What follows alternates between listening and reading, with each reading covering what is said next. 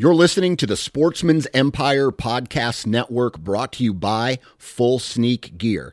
Check out their entire lineup at fullsneakgear.com. Also, be sure to check out our entire stable of podcasts at sportsmansempire.com. Interstate Batteries offers a wide variety of batteries for your everyday needs. Stop into one of their thousands of retail locations and talk with a battery specialist about batteries for your truck, trail cameras, and even those weird batteries for your rangefinder.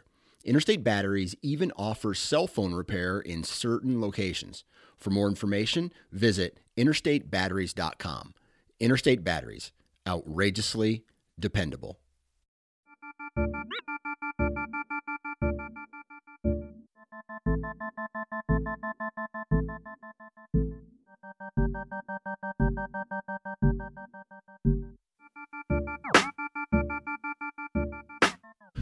Ladies and gentlemen, Oklahoma, where the wind, whatever that song is. Today's episode's about Oklahoma. Uh, it's a hunter profile podcast. We're going to be talking with Garrick Harrison. I think he's been on the podcast a couple times before. The dude runs into big deer every year. Uh, he's from a state that some may say is a sleeper state, but I don't think there's anything as a sleeper state anymore in the whitetail uh, world. I mean, Oklahoma, with th- their generous, uh, their generous, how do I put this, uh, tag allocations, makes it real easy for residents and non-residents alike to go out and shoot a really good, you know, good deer every year uh, along with the habitat. Uh, some of that has to do with management. Some of that has to do with the terrain. You know, they they live in these environments. From what I'm guessing is, how do I put this? Uh, environments where they can go undetected in certain areas. Maybe it's a population thing, a hunter pressure population thing. Um, and maybe there's not as many hunters in some of these states Maybe uh, they live in environments where people just aren't willing to go the extra mile, or or they overlook a property and say, "Hey, there's no deer here," but there is deer there. Could be one of many things.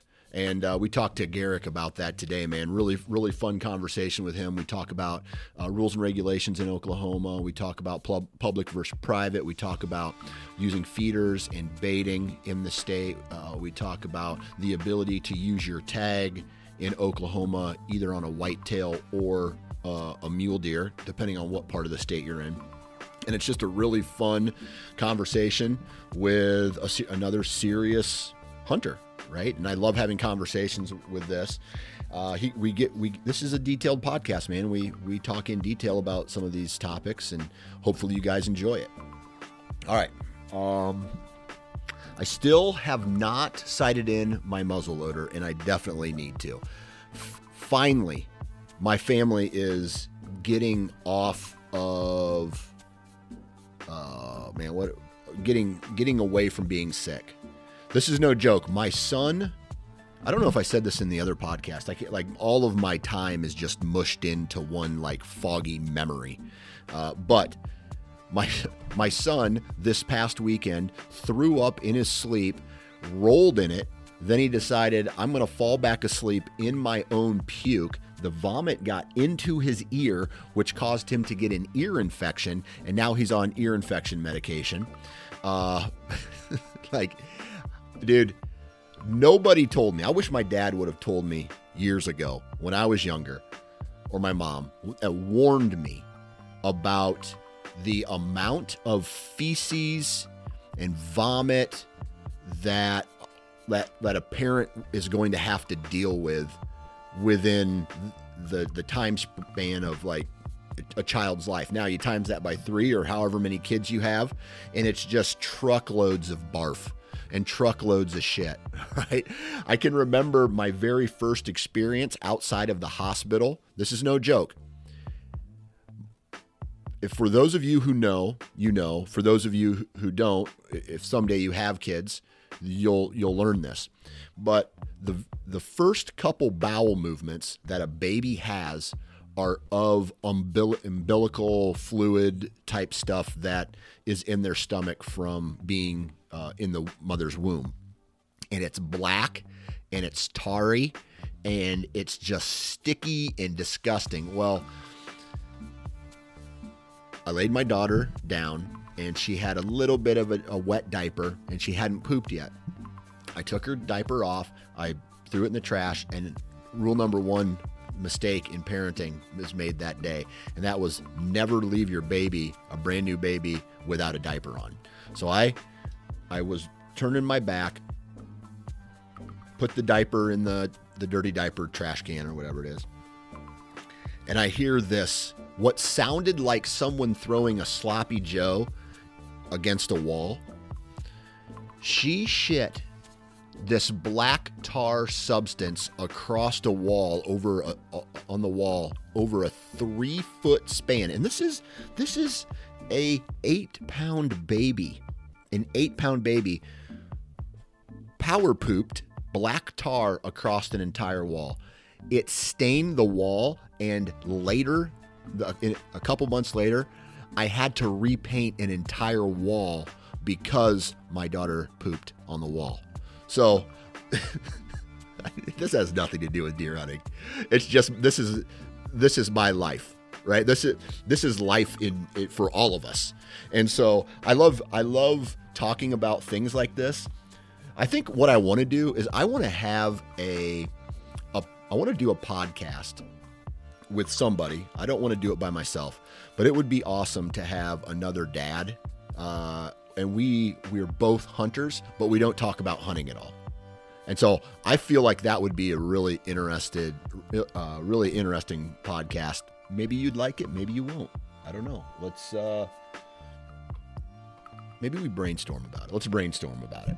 Okay. Um, today we got to do some commercials. I really, first off, I just want to say thank you to each and every one of you who takes time out of your day to download and listen to the oh, unprofessional Unprofessional. Anyway, it is time to do the commercials. Thank you very much. Uh, tethered. If you're looking for a saddle, saddle hunting accessories, go check out Tethered, dude. Um, there are huge benefits to using a saddle, not only for the ultra mobile crew, but the tree stand hunter as well. And uh, you'll you've, you've heard me talk about that. So uh, tethered. Uh, nation.com wasp archery one of my favorite heads in creation of broadheads. That didn't make sense, but I love Wasp, dude. Uh, fixed and mechanicals. Most of their heads are still manufactured in, in the United States, and with that comes a little bit of an uptick in quality and materials. So, wasparchery.com, discount code NFC20, Vortex Optics. I don't need to say much about that. These guys have been doing it right for a very long time huge fan of the products and the people of that company. Uh, and uh, go check out the Triumph HD new new binos, and then they also have a brand new tripod this year. It's very light, I used it this year when I went out west. It's uh, amazing, no, like no problems with it. And then also a kids pair of binoculars that uh, they've introduced this year. So if you're looking for maybe a Christmas present or looking for um, just a, a, really cool product to get your kids that might get them excited about the outdoors, you definitely need to go check out that uh, Vortex binoculars. Code Blue Scents. These guys are crushing it over there at Code Blue. Um, if you have never messed around with mock scrapes, I strongly suggest you do that. Uh, I, I, am still amazed by the amount of deer that have came to a mock or rope-a-dope system with the preorbital glands scent that I've rubbed on it and the amount of deer that come over investigate it they may not make a scrape but they're they investigate it and the deer not only come up to it, but I put a trail camera in front of it, and now I get inventory of all the deer. And I'm not talking about just bucks, all deer come to investigate it. So, uh, codebluescents.com, discount code NFC20, and that's going to get you 20% off. Woodman's Pal, another awesome Christmas gift for any serious outdoorsman uh, because I can see this tool also being used um, for trappers. I can see it being used for uh, anybody who does property management. I can see it um, in the pack of hunters. Uh, on in your side by side, in your truck, anytime you need a sharp tool to hack shit. Woodman's Pal is there for you. So, woodmanspal.com. Go check it out. The American made product, been around since the 40s, very high quality. And what's the last one? Huntworth. Dude, my opinion, one of the best and most affordable layering systems for hunting camo clothing on the market. And so uh, you definitely got to go check out huntworthgear.com. These guys are crushing it with their their late season stuff that's coming up. I mean, the the heat boost technology is killer. Uh, my late season my my late season layout is going to be all Huntworth. And dude, I love their base layers. I love their mid, their insulation layers, their heat boost technology. Uh, you got to go check it out. And uh, last but not least, dude, we are selling dude, be a part of this. And I want all of you to listen to me that I want to thank you seriously a lot. That I can't even talk today. But thank you for all of you who have supported the uh, Nine Finger Chronicles. Thank you f- for all of those people who have supported the the introduction of Full Sneak Gear, the new uh, t-shirt company, apparel company that I'm started.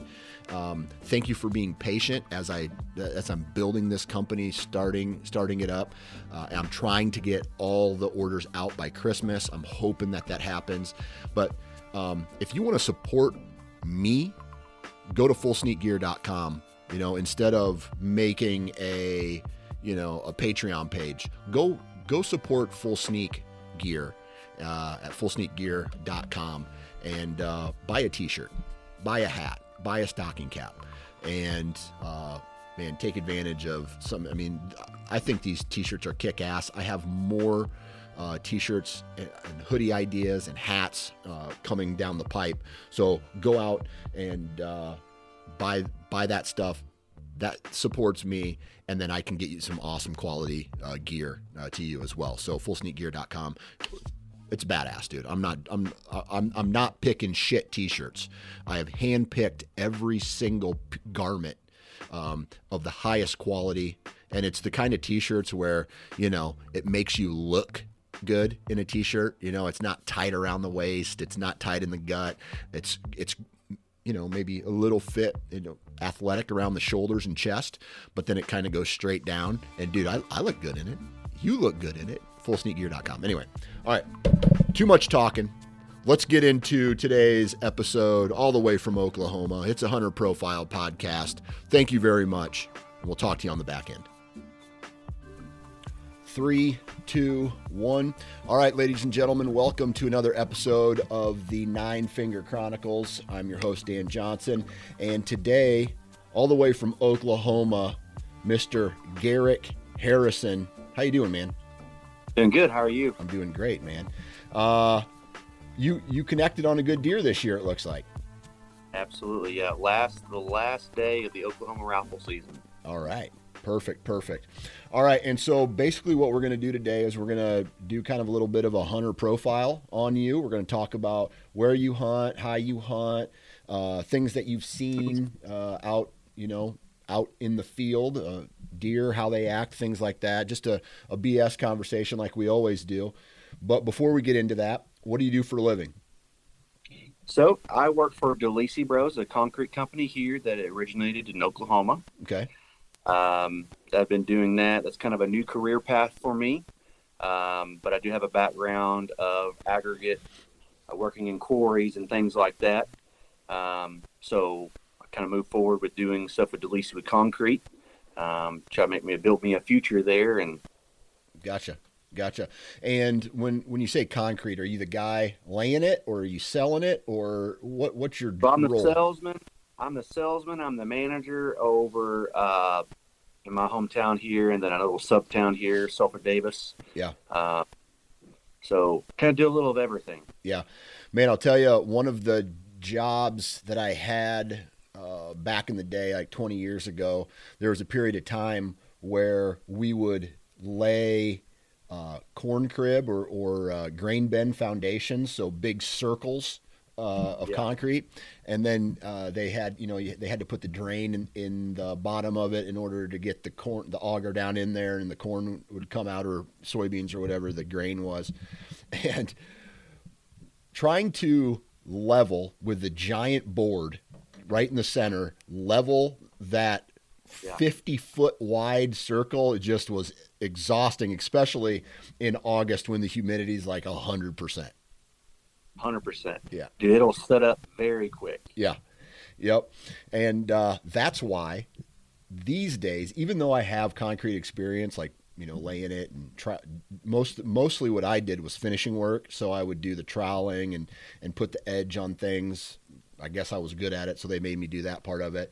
But I still hire it out every time I need concrete work done because Does I your back and knees hurt every time when you said that? Or you said that? well, my back and knees uh, hurt every single day anyway. So that's probably why my back and knees hurt is from years of doing that kind of that kind of labor.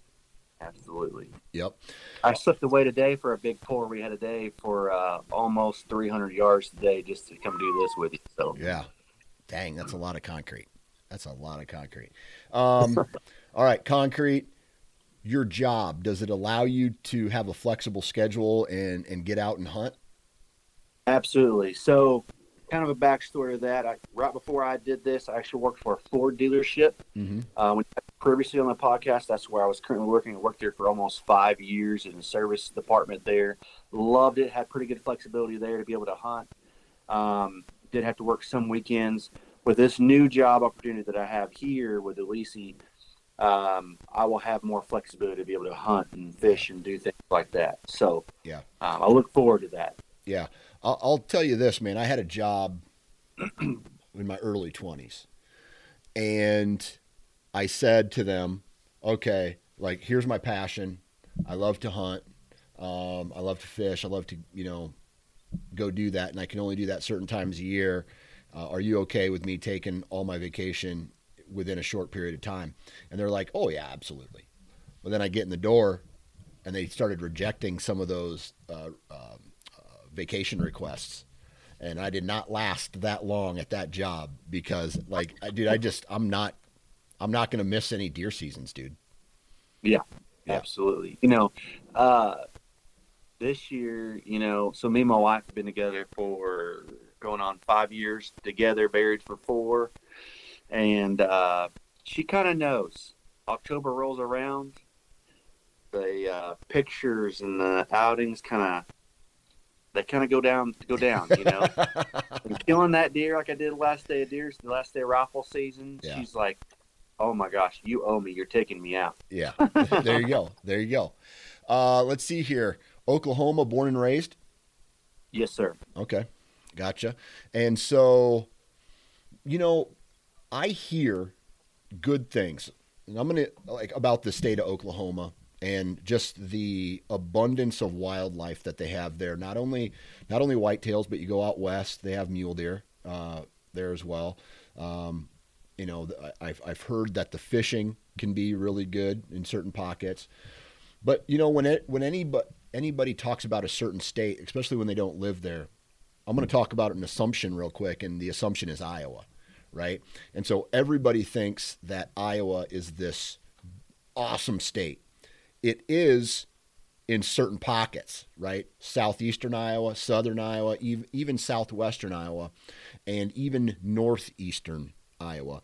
But then we have these this big expansive region of cropland that just doesn't hold that much deer. And if they do, they get pounded pretty hard during the, the gun season because it's wide open. You can drive them up into funnels, blast them, you know.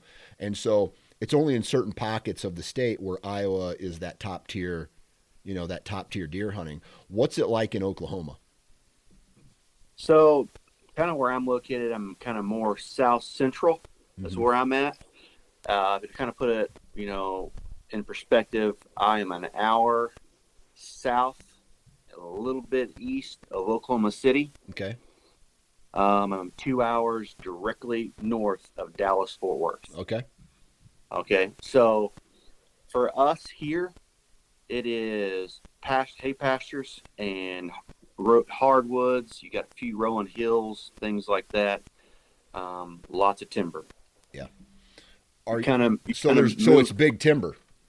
Yes. Okay. Lots of timber. Lots of timber. Um, as you f- move further to the west, it starts opening up. You start getting to that red dirt kind of um, rolling canyons, things like that. Getting to a few croplands, few few crops down that way.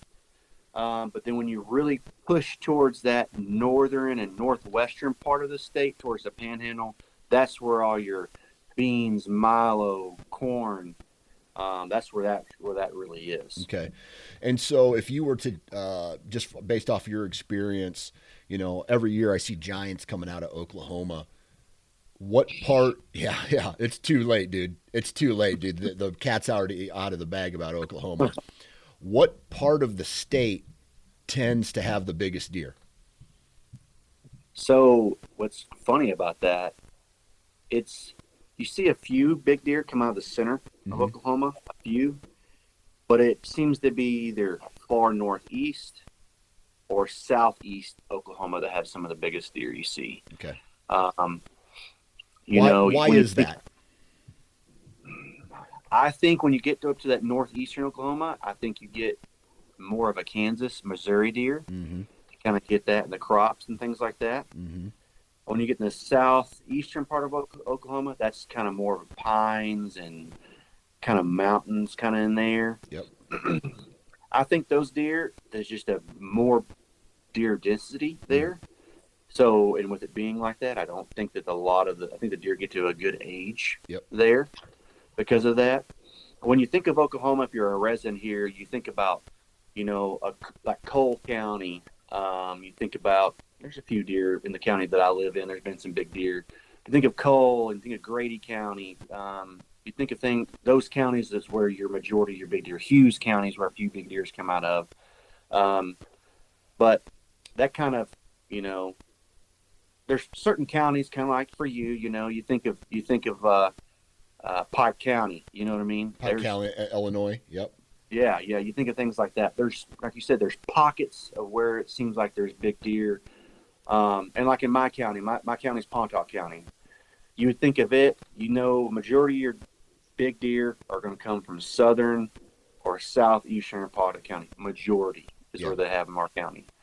Um, just something about the genetics and things that are there that help the deer get bigger in those areas. Yeah.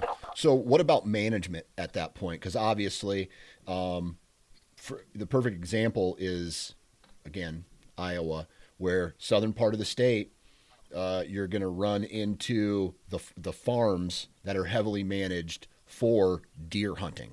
Okay, and so deer get that age, they get the big bodies, they get the the which results typically in larger antler size on average, and so.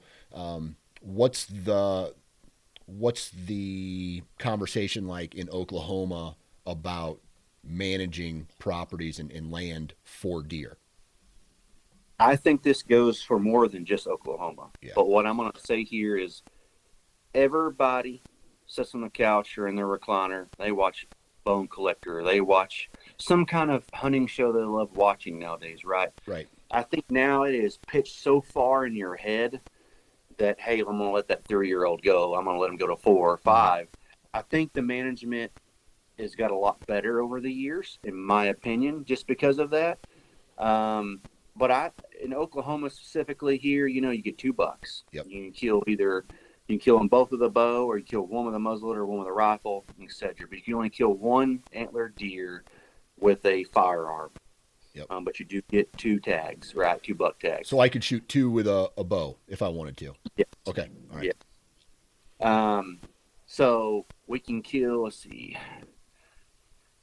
Uh, five, six deer total. It Mhm. is. Rest of them are does, two bucks, and then rest of them are does. And then you have a holiday season coming up for like uh, right around Christmas, which is like an extra doe you can get to give you seven seven deer total, right? Right. Um, for management wise, though, I, I think we have a decent management deal. There is a group that I won't say names that are pushing on on a Facebook and other social media platforms for Oklahoma that we need to be more like Kansas and we need to go to a one deer or one sorry a one buck state. That that's what we need to do to go here, and they've went all the way to the Capitol building trying to get this passed. Mm-hmm. Um, there's certain things that I agree that I think that'd be great because there's what how many years do I actually fill bow tags, especially when you're hunting a big mature deer, right? Right. Um, but I think that that limits a person like me when I've got places going all the way from Beaver County, Panhandle of Oklahoma, where I can kill mule deer, and I can go all the way over here to Hughes County, over here by Calvin, and I can hunt deer there. That really limits me. I've got one deer I can kill, one buck I can Yeah. kill between that, and a mule deer counts as my two buck limit. So if I kill one whitetail or one mule deer, that's all I can kill for the year. So I, I don't, I don't see it. I think two Yeah. buck is a great. Um, in my years of hunting, we started out with three bucks Right. and we went down to two. And I think that you know people bitched and moaned about going down to two, but really, to be honest, I think it was great. Now that I've we've been in a few years, I think two buck was actually a great call. Yeah, and and that's the converse. That's a, that's a really a great point that you made, but there's way more layers than what is often talked about. It's like, oh, don't take deer tags away from me, right? And you guys have an extra layer of confusion because you have mule deer too. Yeah. You know what I mean? So now we're talking multi-species with the same tag. All right. Yep. Now, the confusion that I see coming into is is hey, we want to be like this state, but we're not that state, right? No. Uh, from my understanding, Kansas is wide open. I mean, it. I mean, obviously, way less trees in certain parts of the state. Um, easy to sh- shoot a deer with a uh, a rifle. Uh, easier because there's less obstructions, right? Um, in, in really any state, even in, um, uh, you know, when you start talking about should we be a one buck state? Should we be a two buck state? Should we be an antler point restrictions in certain zones? Should we do this? You, me and you, we want to shoot big mature whitetails, right? That's what this conversation is going to be about. But there's 50%, if not more, people out there who just want to hunt, right? Yeah. And they don't give a shit about antler size. They and those people want. I mean, obviously, people want bigger antler deer, right? I- mean, you you ask anybody, would you rather shoot a bigger antler deer? Yes, I would. But when it ta- when you start talking about taking away a second buck tag for them, uh, especially if they can shoot two with a bow or you know one with a bow, one with a gun, like we can here in Iowa. Now what you're doing is you're you're you're limiting people uh, opportunities at deer, and I know that's kind of uh, how do I put this? Because I'm you know people have heard my conversations about certain weapons and during certain times of year and certain you know like crossbows and things like that. I don't consider that necessarily limiting people, but what you're doing is you're- removing I don't know. It it's just it's so it gets so complicated because every person has a has a different like some people just want to get out and hunt. If it's brown it's down. Some people just want to go out hey dude i'm happy with a spike. And then there's others like us where hey man i'm, I'm going to try to get the older age class deer So this is kind of there's two ways to go over this, in my opinion. How I thought I think that could be that could actually go somewhere. So let's go to turkey hunting here in Oklahoma. yep We used to be a two bird, two bird limit. Okay, two toms. Okay, defining deal was, I think I thirty five or something or I forty. I can't remember which one it was. If you were on one side of I forty or whatever, you could shoot two birds on that side or one bird on that side, and then if you're on this side, you can shoot two birds. Mhm. Okay, just because in the certain parts of the state they don't have as good as hatches and things like that, right? So now this year they've implemented now that they pushed our season back instead of April the sixth. Now it starts on April like the sixteenth or some kind of crap, right? Because of their think their theory is hunters are killing too many birds and they're not bringing enough hens. When reality, and that's a whole different rabbit hole there. But um, to me, I would say you do deer the same way. Why not the where you have your crop fields and things like that, where it's wide open and you're getting to western or northwestern or new, northeastern Oklahoma? that's where you put your restrictions for your one buck. And if they want to kill another one, they can travel and they can go to another part of the state, a different county to do that. Yeah. Um, but another way to go to it to me is let's move our rifle season. Instead of it being the freaking peak of the rut when it starts, that'll help some of those deer make it maturity wise. Mhm. We put it back another week. Yeah. Or at least a little bit. You know what I mean? It'll help some. Yeah.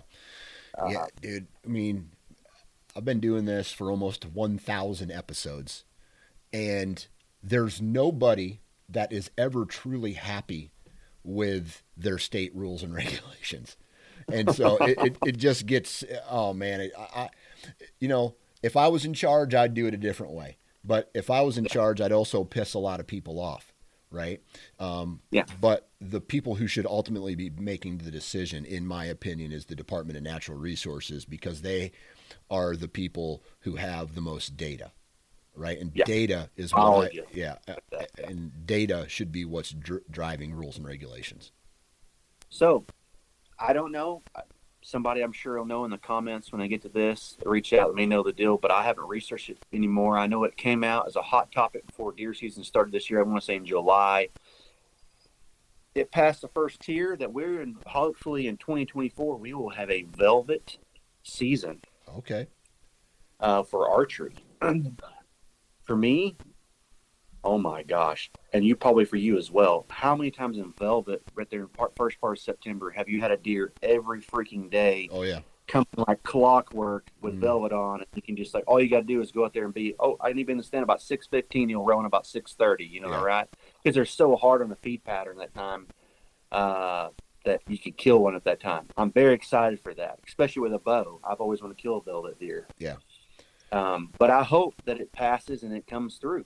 Is that then going to count as your archery buck for the year, or it will be a Yeah. individual? Count as one of them. Yep. Yeah, I wouldn't mind if Iowa did something like that, where for residents only, uh, Yep. it was a special season, maybe once every once every five years or something like that, right? It, not every year, but once every, you'd be willing to give up your archery tag for this archery velvet um, period. Or you can also use a muzzle loader, and that would that would also count as your firearm.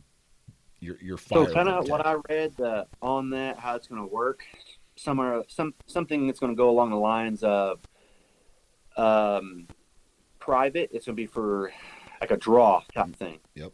For people that hunts private lands, they can draw for it, put in for a draw, and they're going to give so many tags out, and it's only going to be for residents of Oklahoma, no non-residents. Yeah. From way, the way I read it, Yeah. which I think that's great, because no offense to this, but we have been got in the last few years heavily bombarded with Louisiana and Texas people in Oklahoma, Mhm, leasing up land like crazy.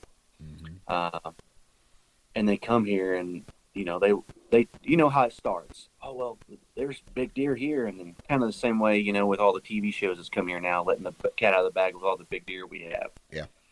Yep, dude. That same thing with Southern Iowa. Really, what it's coming down to is Illinois has gone through this. Wisconsin has gone through this. Uh, any place with good deer hunting, it, money is talking and walking in those states, right? Uh, I want I want land. Got in order to buy land, you got to have really good money, especially in Southern Iowa or any any place in Iowa. Land prices are so expensive.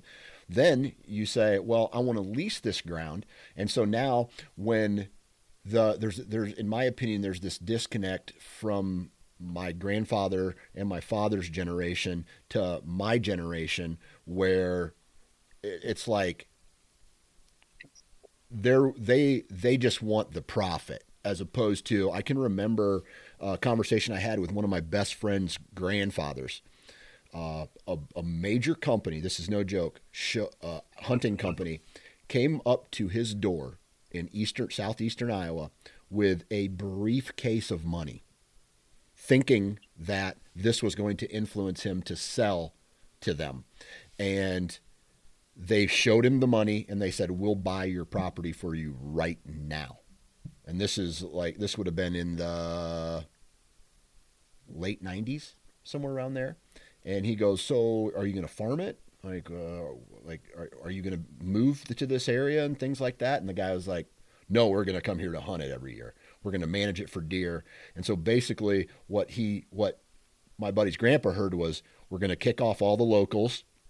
We're not going to farm it for ag, which means you're kicking off the the farmer who cash rents it or, or things like that, you know. And so that like that generation's gone. And then now you have people who are like well if i can make a dollar off of this i'm going to make a dollar off of it.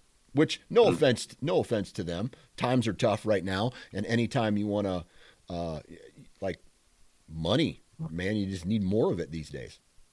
Yeah absolutely. Yeah. Times are definitely tough. Yeah. Let me that was a rant by me by the way. I apologize for that uh, let me talk. I want to talk to you about non-residents in Oklahoma because I can, I can. What interests me about going to Oklahoma is that I can go and I, as a non-resident, I'm guaranteed a tag. It's over the counter, and I can get two of them, just like you. So there's really no distinction between resident non-resident. What are your thoughts on that?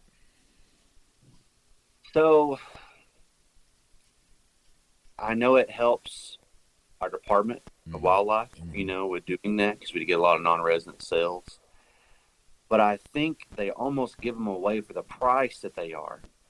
So, take for example, if I, since I go to Colorado every year and I draw for the unit that I go for, just take the draw out of out of the equation, it still costs me almost eight hundred dollars to go to Colorado for an elk tag.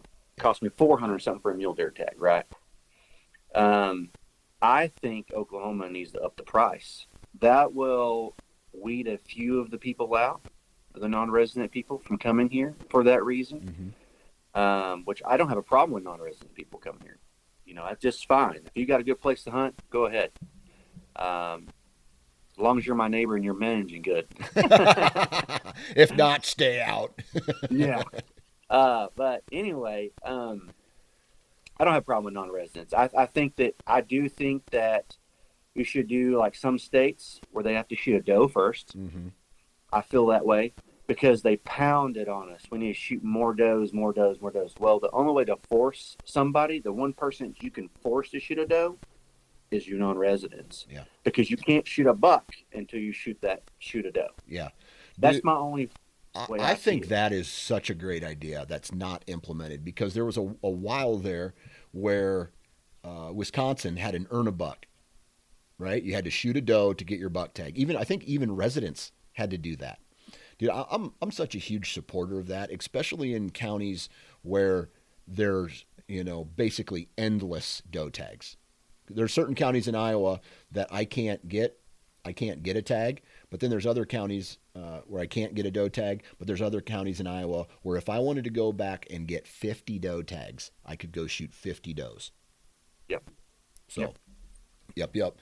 Um, interesting. What's the public land scenario like in uh, Oklahoma?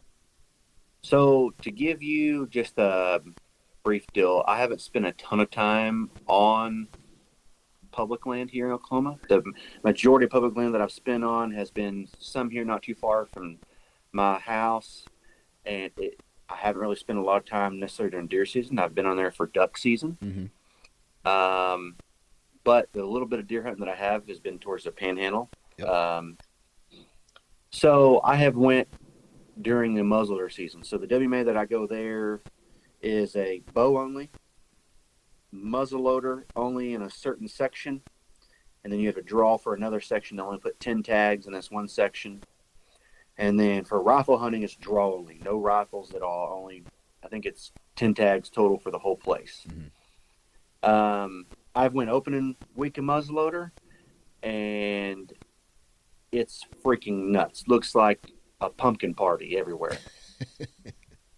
um, and then I went last weekend of muzzleloader, and I might see six guys on the whole four thousand acres or whatever it is. Yeah, yeah. Um, but I will tell you this: since the word we don't like hearing, COVID, yeah, it has definitely influenced the number of people in the outdoors. Um, I know just I didn't hunt it the last two years just because I've had private property there to hunt. Yep. Um, but I've talked to the ballers and a few friends that has went up there and hunted the, the hunted it. Mm-hmm. The number of people has got grown Yep. a lot. Yep. I could tell just fishing wise too, going to the lake with going with the boat. There's just there's more people. Yeah. You know, on the lake. Yeah, and that's a good thing in a way. Mhm. I mean, getting people out in the outdoors, that's ultimately what we want, I think. I think. Uh, but the same, I, dude, I've seen it everywhere too. Public land in Iowa, uh, public land in South Dakota, public land in Nebraska. Before COVID, man, I was the only person out in some of these spots. After COVID or during COVID and after COVID, com- yeah, more, just more people. Uh, I, and Yeah. and that's that's great, right? And that's just, hey, we need to be outside more, and that's great. Uh, I think, right? I, I think, which means, I think so. Yeah, and I We, we, we gripe we're griping we're on the lake when we're getting bombarded by jet skis and party boats and pontoons when you're trying to bass fish out there on a daggum brush pile and 15 foot of water. But you know, in reality, you don't want your kids sitting at home playing video games the whole time, being on the couch. You want them outside playing. You want them outside doing things. Yeah, that's a fact. Think of the big picture, not just a small picture. Yep, that's a fact. Which brings me to the topic of the amount of public. And uh, does uh, public, let's talk about public and let's talk about does Oklahoma have a walk in program where farmers can say, hey, I'm going to put my property up as walk in and you can come hunt it? Yep. They do. It's called O. It's called OLAP here, Okay. Oklahoma Land Access Program. Okay. Um, there is there's not much of it in my part of the area, but if you go to where I just killed that big deer in last part of rifle there, there was tons of that. Matter of fact, the land right next across the county road from where I killed is was planted in hay grazer this year for bird hunters, for like your dove hunters and all that. And it's OLAP land. There's a lot. There's quite a bit of land up there that, that farmers put in put in for for OLAP for access to people to hunt. Of course, it's bow and shotgun only. Yep. On those places, um, there's plenty of public land though, man. I mean, plenty of it. Um, there's obviously parts that are more sought at than other, just because of the antler size of the deer that they know it's been taken off there. Um, but usually those places for residents or non-residents, if you want to apply, um, those are draw usually. Yeah. For those places, um, but they do have places with those that where you can just go in and hunt with a bow. Yeah. Um, so public land uh, that, that kind of mixing this conversation and the, in the past conversation that we had really I, I feel like access is the key word and i feel as private land continues to be sold uh, and and again iowa is the example here western illinois is the example here permission on private property has gone down right? And anytime you buy a piece of land just for hunting, I'm not saying every time, but majority of the time. For example, if I bought the farm that I've had permission on for the last 15, 20 years, if I buy it, I'm going to, I hate to say it, but I'm going to be kicking people off of it who currently have access to it, right? So Mhm. there's there would be displacement. They would have to go somewhere else to hunt, or they would not hunt, right? Um, so I, that's happened to me. A, I, mean, I feel like a hundred times where I've got, you know, the the landowner passed away, the kid sold it, the the someone came in said no hunting because I'm going to hunt it. And so what we have here is all this displacement, which leads me to the point I'm trying to make. And I, you know, anytime we start talking about uh, do we want more hunters or not, I think the question is do we have enough access to sustain the number of hunters that we have? Because anytime we start to like deer management, I love it. You know, I love passing small deer, but it's not realistic in the, in my opinion, it's not realistic in this. Let's everybody hunt. Everybody needs to hunt. Let's bring more people into the, the hunting space. The more people means we have to have a either a bigger deer population or we have to be okay with shooting s- smaller age class deer. And so again, that's just a another rant from me. Sorry, I got sidetracked because uh, my cell camera's going off, and uh, there is a pretty good one that is at the feeder right now. right now. So are you going to leave? No, no, no. I uh, I'm not, but I, I thought it was kind of surprising Yeah. with it being the time that it is. Yeah. So let's let's talk a little bit about uh, how you hunt, where you hunt. Um, you meant you kind of mentioned that a majority of the ground that you hunt is private, correct? Mhm. Right. So talk to us a little bit about the terrain. You've kind of did you mention already that it's big woods? Yes, here. Yes. Okay, here. And so uh, would you consider this your main farm that you spend most most of your time on?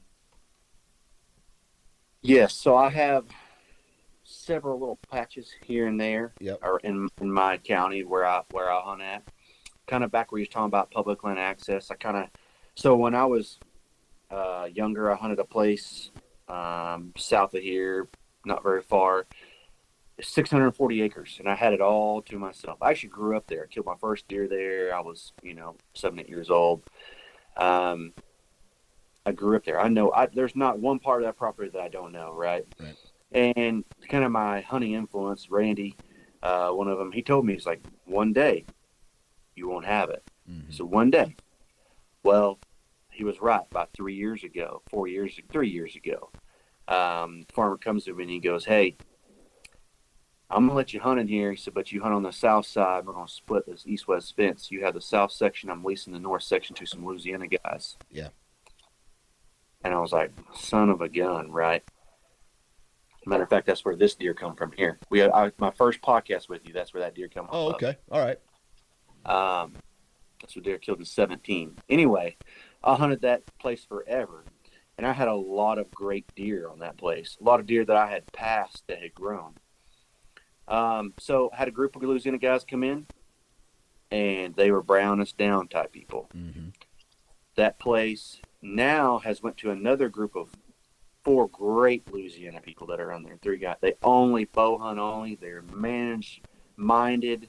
Um, but dude, when you kill that many up and comer deer, there I think there were seven on them on 320 acres there in the north section of me, and you get that many deer tags and buck tags, it don't take long to wipe the population out. Yeah. Um, so it's not my main farm anymore. It's Yeah. really not. Matter of fact, I think I hunted down there last year two times. Yeah. And I went down there during the doe season to kill me a doe because I know I can kill me a doe. And uh, it surprised me because the year before that, I hunted it pretty hard with no success and nothing to mature. So that's why I really backed off of it last year. And I went down there to my surprise during the doe holiday season. What I have, but like a 130 inch nine point three year old walk out in front of me, and I go, "Where'd he come from?" Like I, I figured he'd be dead by now. Well, that's when I met the new people that were leasing the north section, and they were like, "No, we're bow only." Things like that. So it kind of gives me hope. It gives Yeah. me hope that actually it's going to recoup itself. Um, I actually spent first part of muzzleloader down there this year, um, hunting a bedroom set that I had, and I had five different bucks come by and one doe the whole time, and three of them were really nice three-year-old bucks, and it gave me it, it made me hope that they're you know it's on its up and up. Yeah. hopefully. That's good. So, um, how do you approach your year? I mean, is there is there a specific way you you go into every season or postseason? And so I look at I look at the end of the season as also the beginning of the new season because I look at shed Absolutely. I look at shed hunting season as the beginning of the next season, right? So this the the, the winter. It's your foundation. It's Yeah. your target. Yeah, and so, I mean, Oklahoma is a, a bait state, right? You can Yes. you can feed deer uh, there. Um, how how does that impact the way that you hunt? Is it necessary? Because there's there's certain states where people are like, dude, if I don't bait, I won't see deer because every uh, everybody else around me does. I would tell you that'd be exactly the case, but this year, absolutely not. Okay. There was a deal that come out from the Department of Wildlife the other day uh, towards the tail end of rifle where our harvest percentage down like 27%, 30%. we have had a humongous crop of acorn, acorns, acorns, are you going to call them, yep. pecans. They're everywhere. And let me tell you, the number of deer hitting the feeders are very low. They don't have to go anywhere to feed. I mean, um, if we get some more moisture, hopefully coming in this light part season, maybe we'll start getting them to rot, so they'll come back on the feeders more. Um, which I've noticed in the last week. I've got smaller bucks now batching together some. They are hitting the feeders. They're trying to recoup from the rut. So um, if you're not feeding in most years, I'm not saying you're not going to kill deer, but you're not going to pull the number of deer to you because your neighbor's feeding. Yeah. yeah. I mean, uh, as I kind of told you in the preview of this, like this deer right here um, was a, a suburban deer. Um, he lived in the backyards of cul-de-sacs, living out of feeders, people that ooh and awed him off the back porch all the time, mm-hmm. right? So um, he was used to feeders, eating out of feeders and things like that. So everyone's feeding. So yeah. you you've got to feed to, to compete. Yeah, and so the, this year would would have been just an exception, right? Like a, bu- a bumper crop of acorns.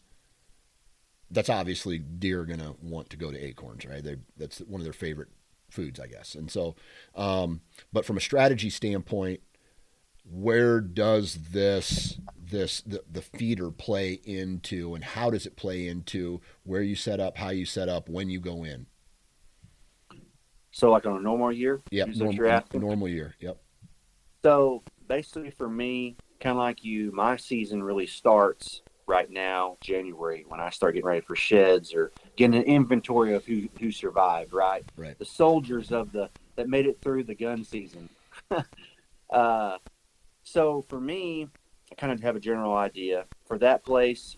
Um, I'll go in, I'll feed. You know, this time of year with it being late, I really pound them hard with some protein, some heavy protein feeds and fat. Try to get some, you know, meat back on them so they can, as soon as they shed, they can go back to growing. Um, so, for me, how I approach it, basically, I kind of do an inventory, kind of get an idea. Maybe I'll have one or two cameras on a, on, on a place. Yep. Kind of get an idea where these deer are coming from and then um, I'll obviously I'll just hang a stand accordingly to it with the wind direction of that. Um, try to get in extra early, have good access coming in, so you're not really bumping deer. Yep. Um, but basically, it's it's the same as what you would do. I say where you're at, in, you know, in Iowa, except of hunt instead of instead of hunting like a bean field or whatever, where their their main food source. Think of a feeder is their main food source, right? They get on a pattern coming there every day, right? So um, people say it's cheating or whatever, but I've got places that I can sit there and that feeder will go off for eight or 10 seconds.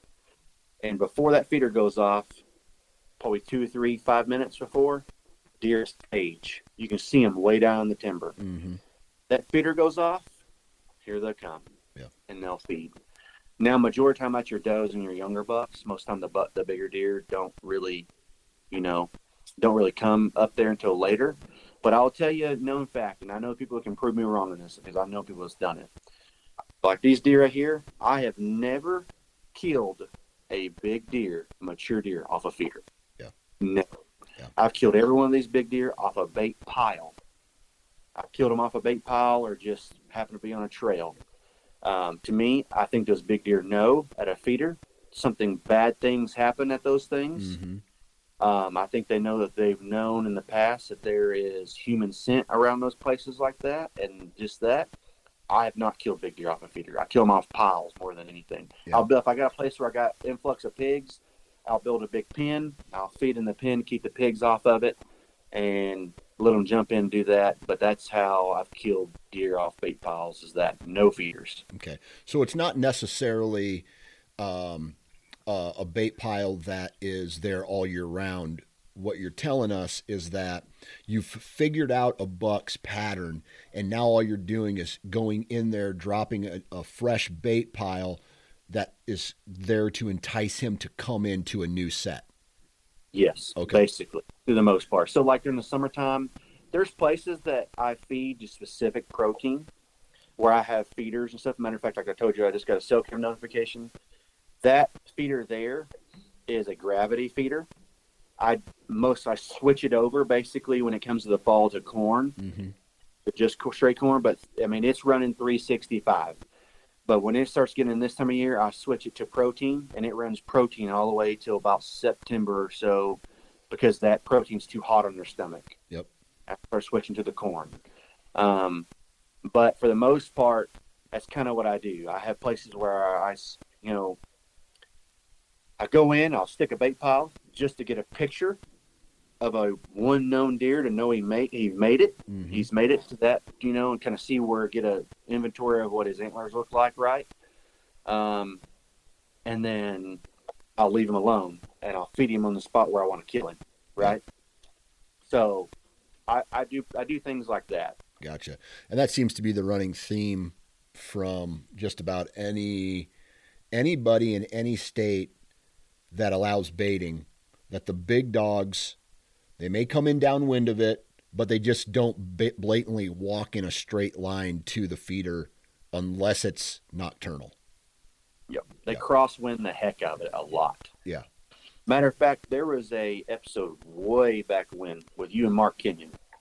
Now I forget what y'all who y'all had on, but they talked about how uh, a big deer will. I want to say it was. Uh, can't remember his name. Anyways, a big deer will ninety percent of the time he will when he gets out of his bed if he has a destination in his mind, he will crosswind the whole way there hmm on his way to his destination Yep. to make himself safe.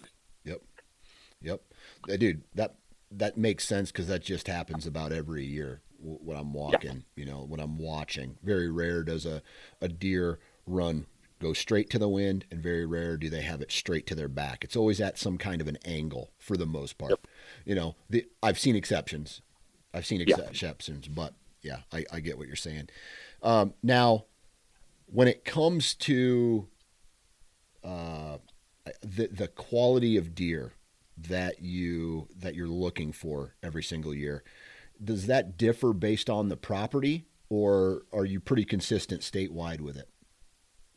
Um, pretty consistent. So to me, I say this, and I kind of, I kind of hypocrite on myself on this, but I, uh, I say bare minimum 150 antler wise, Mhm. but really, re- really, uh, I should be going for more of that five year old or older. Mm-hmm. That's what I should be going for, um, because I have passed one deer um, where this deer was living. That was a really nice, probably five year old deer, Mm-hmm. but he didn't cut the mustard on antler size. Um, so I'd say I keep it pretty consistent. I say antler size 150 or better. I try to I try to go for.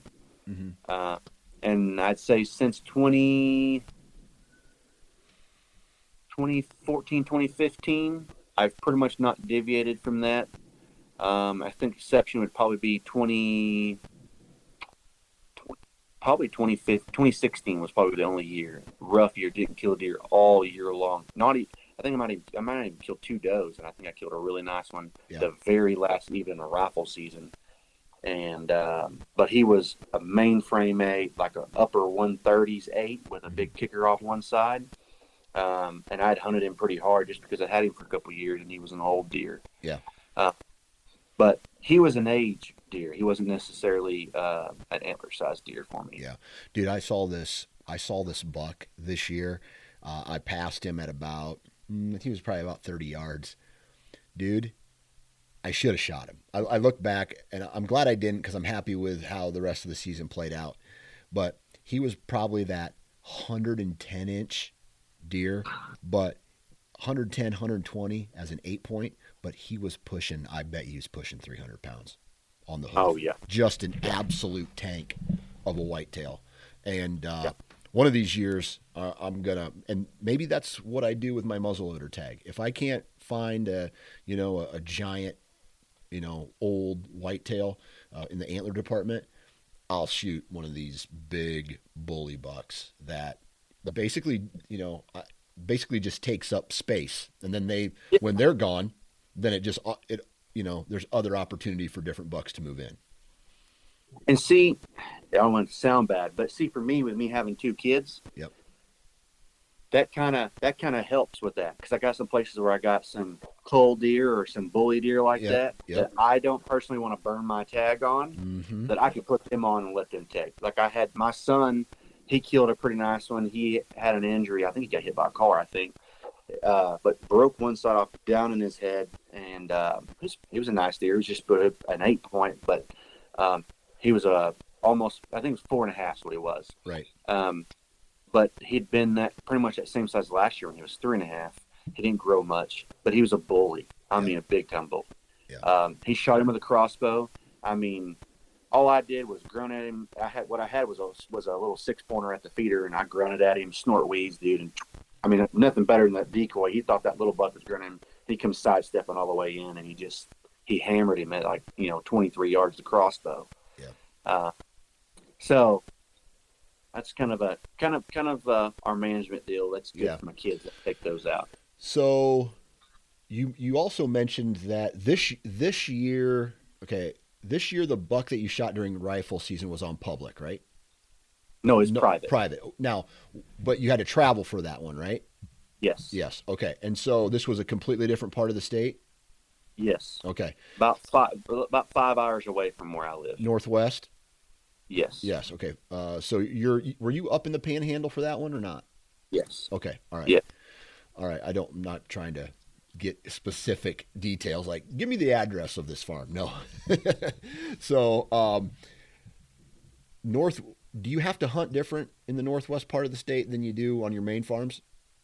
Absolutely. Okay. Uh, I was when I started going there, I was mind blown. A deer here, you, you know, you they may travel two or three, four hundred yards from bed to feed, going to a feeder or going to a food plot. Those deer travel miles to go to a milo field. Yeah. And it's almost like almost like cattle going to feed. Mm-hmm. like there were trails beat to where they every day they they travel there. And they're nomadic. I mean when you get to a certain part of the time you can see the transition right around right around halloween a little bit before when they, the ag starts coming out your milo and corn everything starts doing it. They transition then there's kind of a you know we everyone talks about october lull. I say there's a there's a harvest lull because those deer are having a transition from their crop that they were basically he was bedding and feeding in that milo field, right? There he's going to the ag ditch, he was watering, you know, he didn't have to travel much, right? All summer long, that's what he was doing.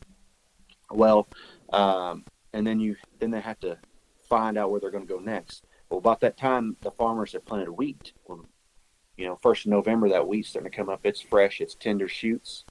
Then they start transitioning to wheat. Okay. Uh, it's just it's very it's very different hunting there for sure. Um, a lot of a lot of time on the glass, kind of like when you go to you know Nebraska, you're you you spend more time sitting back, making a game plan on what you're doing more more than sitting in a spot saying okay they're going to come by here. At least for me, that's Right. that's how I am. Right. Okay. And so uh, uh, northwest, when you more or uh, more less cover, more wide open Yeah. spaces. Okay. All right. Uh, where what are the deer doing out in those wider environments? Uh, you've already talked about them moving longer distances for food, but where are they living? So in there, your patch of trees mostly are going to be river bottoms, Mhm. the trees that you do have, and really there's not many many trees there. They call them tamaracks there or salt cedars. You can have along the river. It's kind of a, to me, the closest thing I can see to it is more like a um, a mesquite tree, a mesquite tree without the thorns. Yep. Um, there's a lot of those in low places that kind of they kind of bed in those, or they get down in a deep drainage where a drainage a drainage ditch is with a bunch of sunflowers, and they bed in those places. Um, but those deer basically they live for food. Mhm. That's there's nothing there. Their their whole life revolves around food because the winter's so much harsher there. Um, you mean the exception is obviously the rut, but the does are still doing that. They're still feeding. That's Yeah. that's their main deal is feeding. Yeah. Uh, so my uncle lives in Kansas, a little bit north of you, and he says that the he feels that the peak rut is about a week later than it is in Iowa. When would you say the the peak rut hits Oklahoma? So where I live, this year it was it was odd. It was just kind of trickle trickle rut here. It seemed like, um, Yeah. but I'd say majority years. Your Halloween time, you have your few does that pop. You have your big deer that get with those few does. That's where a lot of people start losing some of their big deer or gaining new big deer Mhm. because of that. Their does, they've got a few does starting to come in, but your peak rut is going to be where, um, I should say, from November fifth to like the twelfth, thirteenth. That's when they're absolutely going pretty nuts, chasing, cruising pretty hard, Mhm. and then the actual peak breeding time is right around that first part of rifle, that fifteenth to the twenty-first, somewhere right in there, and it goes a few days past that, obviously. Um, but that's kind of your peak breeding times there. So you're, Now, you're you talking further- late into the second week of November. Yeah. Okay. Yeah, that's when your peak breeding, I would say, somewhere around somewhere around the fifteenth to the twentieth, somewhere around there is your peak few days. I would say of that. That's not too. That's not too far off from Iowa. I think. No. I think my my uncle. He always says the best time for me to be out in the woods is like the fifteenth to the the end of the month almost. So I tell you, this year, panhandle wise, um, the picture I sent you of the big mule deer that was killed. Yep. My buddy went up there. They went up there the week before rifle season started on a Friday, and they hunted all the way to the following Friday, the day before rifle season hunt. Rifle season started. They said on that Friday they seen bachelor bucks of, of deer together still, wow. young bucks, right? of, of of mule deer. of no of whitetail deer okay. and mule deer as well, right? That big mule deer was with three does. But um, anyways, by the end of it, in a week's time, by that Friday, they were seeing some deer starting to bump does. Not really chase, but bump Yeah. a few does. Um, and I mean, we're talking no. That'd be somewhere around. That's November, like the twentieth, nineteenth, right in there. Yeah. And here, it's going max galore here, right? I mean, it's going nuts. Um, and when I got there, when I, that last week in a rifle, like the big deer that I killed, he wasn't very far from a doe, but they weren't together. Yeah. Um, I could tell that he had rutted pretty hard. Um, he probably hadn't been too long off a doe, to be honest. But then on another another property there, just down the road, eight miles, I had a four year old deer lock with a doe that Friday. She come they'd come in every afternoon. He stayed with her for two and a half days. Yeah. Um, so your your uncle may be pretty close to that part of the country. Um, just because I think the buck to doe ratio is a little a little bit off. Yeah. Because you got a ton of does. Mm-hmm. They can't get them all bred. Yeah. So I think it pushes it a little later because of that. Yeah, that that'd be very interesting to see statistics if they ever had anything about the amount of does in in high deer density areas that don't get bred, because even if you have a high density of deer, you would also think that there'd be a higher density of bucks, which means that the the yearlings and the the two year olds are having an opportunity to breed. Yeah. So, yes, I, I would see that. You would think that, but I almost think I've seen it. I've seen it. I don't know about it with all of them, but uh, the does are kind of picky. You know what I mean? Yeah. They kind of want to be bred by old boss hog. They don't. They don't want a young two year old breeding them. Yep. Um, I actually watched a video on YouTube today that someone had got a young deer. Uh, he actually killed a doe because he bred her so many times because he didn't know what he was doing. Yeah. He actually killed her um, because Wow. of that. So I, I think they kind of, think they're kind of picky in a way. So I got a spot here that's literally two minutes from my house down here where this deer came from, and uh, they're still rutting there. Yeah. they're still rutting there pretty good. I mean, I, but I have a shit ton of does in Yeah. there. Um, the the young bucks are back together, but the big deer still cruising. I, I, they come through in the afternoons. They'll nibble a little bit on some feed, just to give them a little energizer, and they're back to moving. I mean, they've got to scrape this big around in there where they're, they're just working the piss out of it, trying to keep it open. Yeah, Yeah, that makes sense. Well, my friend, sounds like you got you got things figured out in Oklahoma. Um, when it, I just I don't know why this popped into my head. I, I usually ask it, but I forgot to ask it. Why do you love hunting deer so much? Man, I'm going to come back to this with you. Yeah. So I got a question asked to me last year when I was on my elk hunt with my buddy. Yeah. He said, "Would you rather catch a 15 pound bass or kill a 170 inch deer?" At that time, I'd never killed a 170 inch deer. My biggest deer was 160 and, a, and an eighth. Yeah. Okay. I said I'd love to catch 15 pound bass just because it's harder. They're harder to come. They're like a unicorn. They're harder to come by. Yeah. Right. Um, I make a picture of a 170 inch deer almost every year, maybe not ne- not necessarily, but close. Right Yep. Yep. um, but I don't kill it.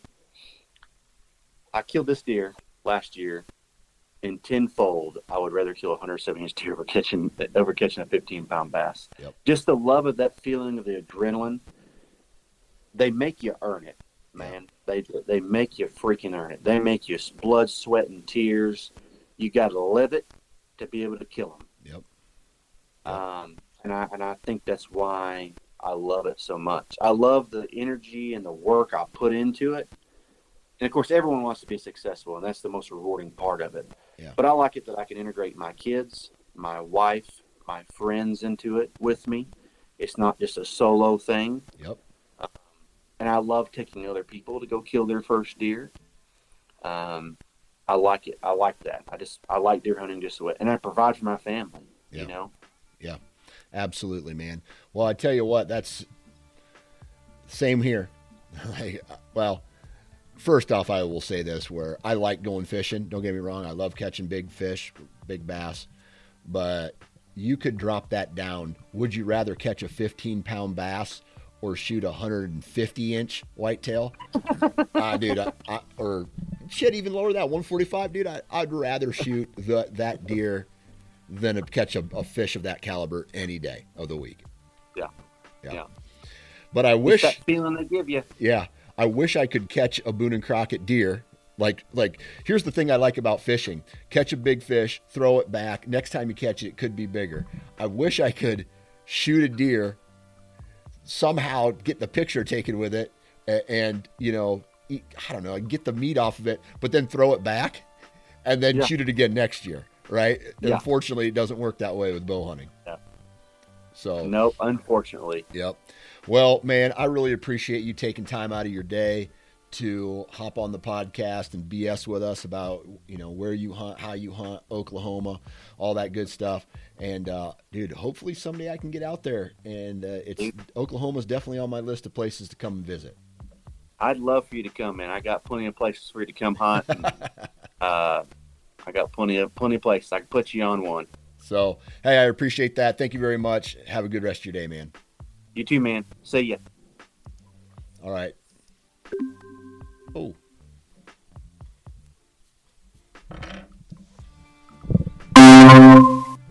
Yeah, there you go. Can you hear me? All right. Yeah. And there you have it. Episode whatever in the book. I don't even know what number this is. It's like 800. Uh, my goal is by is to have a thousand episodes by this summer, and I want to do I want to do something big for my 1000th episode. And so I really appreciate each and every one of you. I want to I appreciate Tethrd Wasp, Vortex, Code Blue, Woodman's Pal, Huntworth.